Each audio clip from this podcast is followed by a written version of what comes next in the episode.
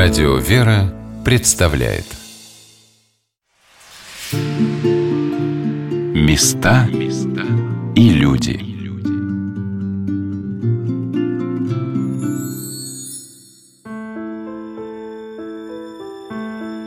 В большинстве языков мира название этой ближневосточной страны звучит как «Сурья». На одном из древних индоевропейских наречий слово «сур» обозначало багряно-красный цвет – цвет заходящего солнца. Сурья – страна заходящего солнца. Ведь именно здесь небесное светило опускается на закате в воды Средиземного моря.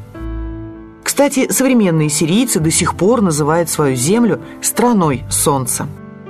Здравствуйте, дорогие друзья, у микрофона Юлия Гаврикова.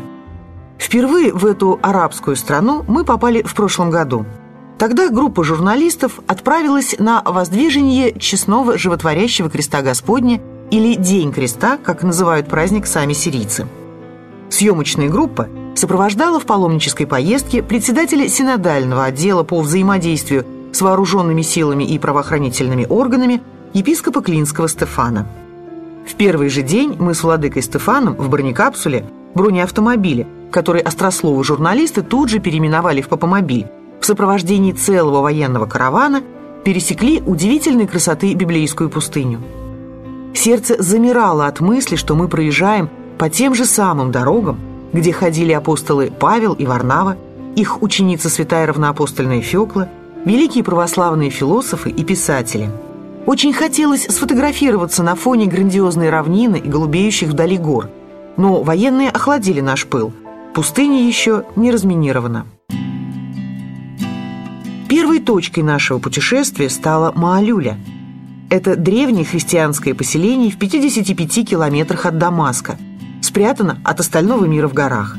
Здесь, в глубоком ущелье, выдолбленные пещеры до сих пор служат жилищем для местных жителей. Конечно же, в Маалюле есть и относительно современные дома, но удивительный колорит горных жилищ и скальных монастырей создает невероятное ощущение апостольского века. Когда мы готовились к поездке, то первое, что поразило – местный язык – Оказывается, жители деревни не просто говорят на арамейском языке, на котором проповедовал Господь. Они хранят его самым удивительным способом. А вот об этом мы узнали уже в Маалюле. Оказывается, его не преподают в школе. На арамейском разговаривают с детьми дома до тех пор, пока малышам не исполнится по 8 лет. Дальше они начинают изучать арабский, но язык Господа остается с ними на всю жизнь. Все жители деревни – христиане – они жили здесь и во времена Византии, и после исламского завоевания, и под властью Османской империи. И надо сказать, что долгие века регион был примером гармоничного сосуществования христиан и мусульман. До тех пор, пока на эту благодатную землю не пришли адепты мирового терроризма. Беда пришла сюда в сентябре 13-го. Сирийские боевики исламской группировки Джабхат ан-Нусры захватили христианские кварталы Маалюли – Церковь святых мучеников Сергия и Вакха IV века была повреждена. Иконы похищены или уничтожены. Почти все жилые дома оказались разграблены, а чтобы скрыть следы преступлений, бандиты их поджигали. Владыка Стефан, сам в прошлом военный, был потрясен великой христианской трагедией. Увидел, с одной стороны, трагедию, а с другой стороны, величие православия. То есть то, что сам Господь хранит людей, хранит христиан, хранит это место удивительное по молитвам святых. Святых, которые здесь почитаются. В первую очередь Феклы, равноапостольной Феклы. Это удивительное место. Оно дышит христианским духом. Оно соединяет людей. Оно возводит людей к любви. Это самое главное, что вообще можно в монастырях и в храмах найти – там, где мы соединяемся со Христом Спасителем, мы выражаем свою любовь к Нему, а через это соединяемся с другими людьми, которые также любят Христа. И вот это единение нас в духе и истине есть, наверное, самое главное, что можно в таких местах увидеть. Бесчинством боевиков не было предела. Они грабили все – со звонниц были сбиты колокола, взорваны скульптуры Девы Марии, стоявшие неподалеку от отеля «Ас-Сафир», место, где засели террористы. А во время декабрьского захвата в монастыре Святой Феклы исламисты устроили погром и захватили в заложники 13 монахинь и трех послушниц. Самир Вакин, представитель патриаршего монастыря Святой Феклы, один из тех мужчин, которые встали на защиту Маалюли против оголтелых террористов. 80 плохо вооруженных крестьян против двух с половиной тысяч головорезов. За этот дом, который 700 лет принадлежал семье Самера, был взорван. Однако, пока он показывал нам монастырь, он сокрушался не столько о потерянном доме, сколько о разграбленном, это старинная икона, которую, когда ломали, она остался. И это тоже. Бог помогал и спасли, что их не трогали. Эти два иконы это внизу в зале, чтобы один комплект здесь. Эти алтарь, сейчас это новый, а старый один в один сделан. Самер рассказал, что около 150 лет назад монахини обители решили, что прихожане должны видеть свои жертвы Господу и возле алтаря поставили стеклянный жертвенник. Он был полон золота и серебра. Бандиты разграбили его в первую очередь. Самые древние и ценные иконы были украдены и перепроданы по контрабандным каналам. Бандиты действовали не как дикари, разрушившие чужую жизнь. Они четко знали стоимость каждого святого образа. А те иконы, которые они посчитали менее ценными, были разрублены, расстреляны или сожжены – у святых на уцелевших образах выколоты глаза. Они их с топором, вот знак, видно, с топором их ломали. Они все количество этих икон они ломали с топором. Монастырь Святой Феклы, как рассказывал нам один из его клириков, отец Ильяс, возник при входе в ущелье горы, которая разверзлась по воле Господа, чтобы святая смогла спастись от преследователей. Наша группа прошла по этому ущелью. Операторы, увешанные громоздкой аппаратурой, еле протискивались между каменных стен. Скальный проход, который выводит почти на вершину горы, настолько узок, что в нем с трудом могут уместиться двое достаточно субтильных путников. Любопытно, но стены ущелья, как пазлы, войдут друг в друга, если вдруг Господь решит их сдвинуть, и гора снова станет монолитом. О том, кто основал монастырь, ученые спорят до сих пор – Некоторые считают его устроительницей саму святую Феклу. И здесь многое об этом говорит. Расщелина в скале, имеющая чудесное происхождение, пещера, где жила святая, она находится чуть выше самой обители, и нетленные мощи ученицы апостола Павла, которые сейчас скрыты от людских глаз. Они замурованы в стене. Однако археологи склонны к тому, что монастырь был построен в IV веке. В любом случае, это одна из древнейших киновий Великой Сирии – Отец Ильяс нам рассказал, что точное месторасположение гробницы святой Феклы установил антиохийский патриарх Макарий лишь в XII веке. Уникальность Маалюли заключается еще и в том, что жители бережно хранят свою историю. Лукия, нынешний настоятель обители, больше всего сокрушался о том, что террористы сожгли книги, в которых были записаны все, только представьте, абсолютно все рожденные в Маалюле – Велись эти книги с апостольского века. Сейчас монахи не пытаются восстановить, если и не поименные списки, то хотя бы историю строительства обители. А строилась она в два этапа. Сначала расширили пещеру Святой, которая находится на восточном склоне горы. Чуть ниже вырубали в горе и надстраивали саму обитель. Сбоку пещеры устроили церковь с каменным престолом и алтарем, который также просто высечен в скале. Эта работа заняла много веков. Внутри находится еще одна святыня – источник, которым Господь спас Феклу от жажды. Мы поднялись по каменной тропинке вверх и оказались в просторной, прохладной и, что удивительно, светлой пещере. Здесь можно пройтись босиком по влажному каменному полу, и это было особой благодатью для нас, русских, которые никак не могли привыкнуть к сирийской сентябрьской жаре. Это был безмятежный, завораживающий мир, мир размышления и отдохновения. У источника, обравленного каменным коробом, монах подавал желающим воду в большой железной кружке.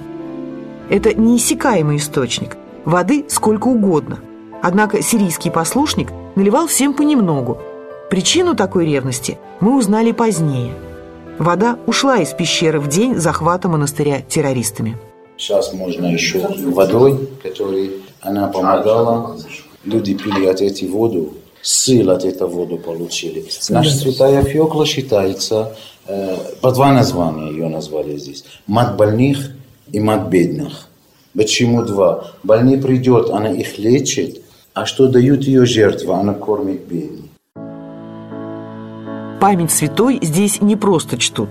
Это слишком легкое слово. Здесь относятся к ней действительно как к матери. Ее житие знает даже самый маленький местный школьник. Святая Фекла родилась в городе Иконии на Средиземноморском побережье. Ее отец занимал большой пост в Римской империи. Он был наместником императора.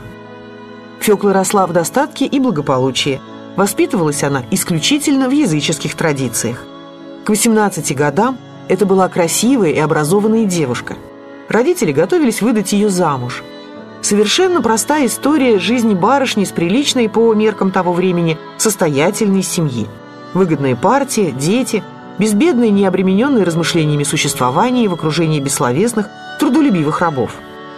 И никто бы не вспомнил о том, что жила когда-то, где-то, зачем-то некая Фекла, как и о миллиардах безвозвратно канувших в лету, если бы в 45 году апостольского века по соседству ненадолго не остановился странный невысокий лысый человек. Он был невзрачен на вид, с кривыми ногами и горбатым носом. Во всяком случае, таким позднее, по рассказам современников, был составлен портрет святого апостола Павла.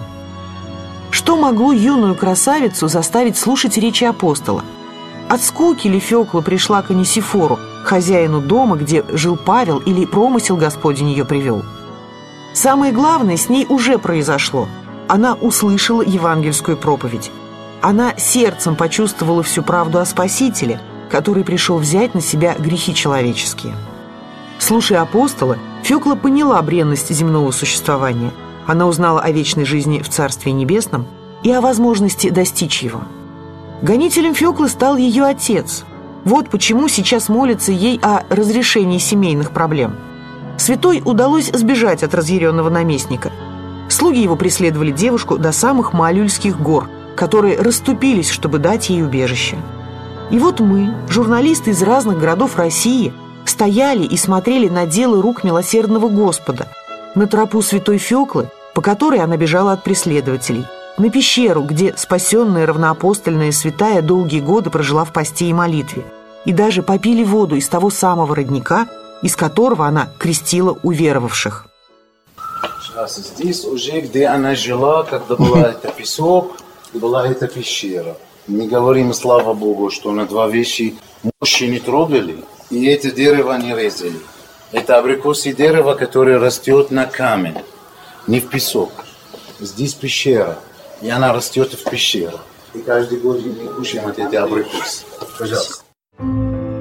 Владыка Стефан внимательно слушал Самера, который нам рассказывал о Фекле и о том, как террористы терзали его маленькую Маалюлю. Он еле сдерживал эмоции. Что бы ни произошло, все равно мы останемся верны. Верны Богу. В любви к Нему и ближним. И вот это понимание, что ничто нас не может сломить, это явное понимание того, что мы должны быть вместе. В первую очередь сирийские и русские народы. И, конечно, все люди доброй воли на земле. То есть если мы не будем объединяться вокруг святынь, то мир будет разрушен, потому что в нем не остается ничего благостного. А благость от Бога, вера от Бога, милость от Бога, чудеса от Бога. Ведь это вокруг и природное явление, и рукотворное явление, то, которое производит неизгладимое впечатление. Мы здесь потому, что мы должны быть вместе. Потому что это святость. Это и есть Христос Спаситель. Дай Бог всем сил, здоровья и радости о воскресшем Христе. Главные события года в Маалюле – праздник Крестовоздвижения. Еще одна равноапостольная святая оставила память о себе и об этом историческом событии в Сирийских горах. 326 год. Мать императора Константина разыскивает животворящий крест Господень в Иерусалиме – Елена так хочет быстрее обрадовать сына, что передает ему эту счастливую весть в Константинополь самым скоростным тогда способом – костровой почтой. И вот на двух высоких маалюльских скалах вспыхивают два костра. И с тех пор они зажигаются там ежегодно в память о найденном кресте, в память о святой равноапостольной Елене.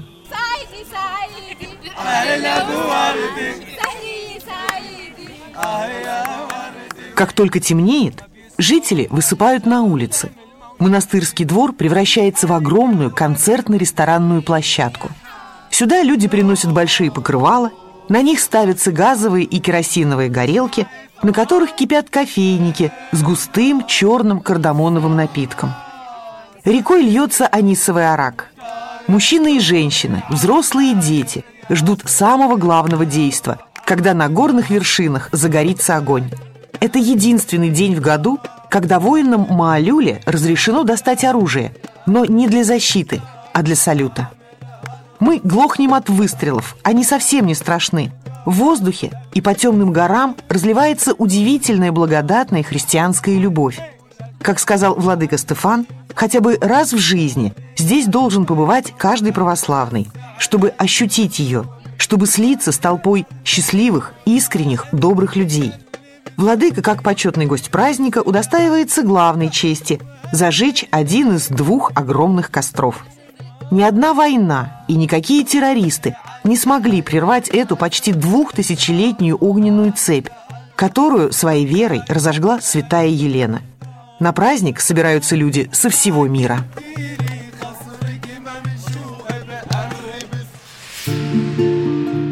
Места и люди.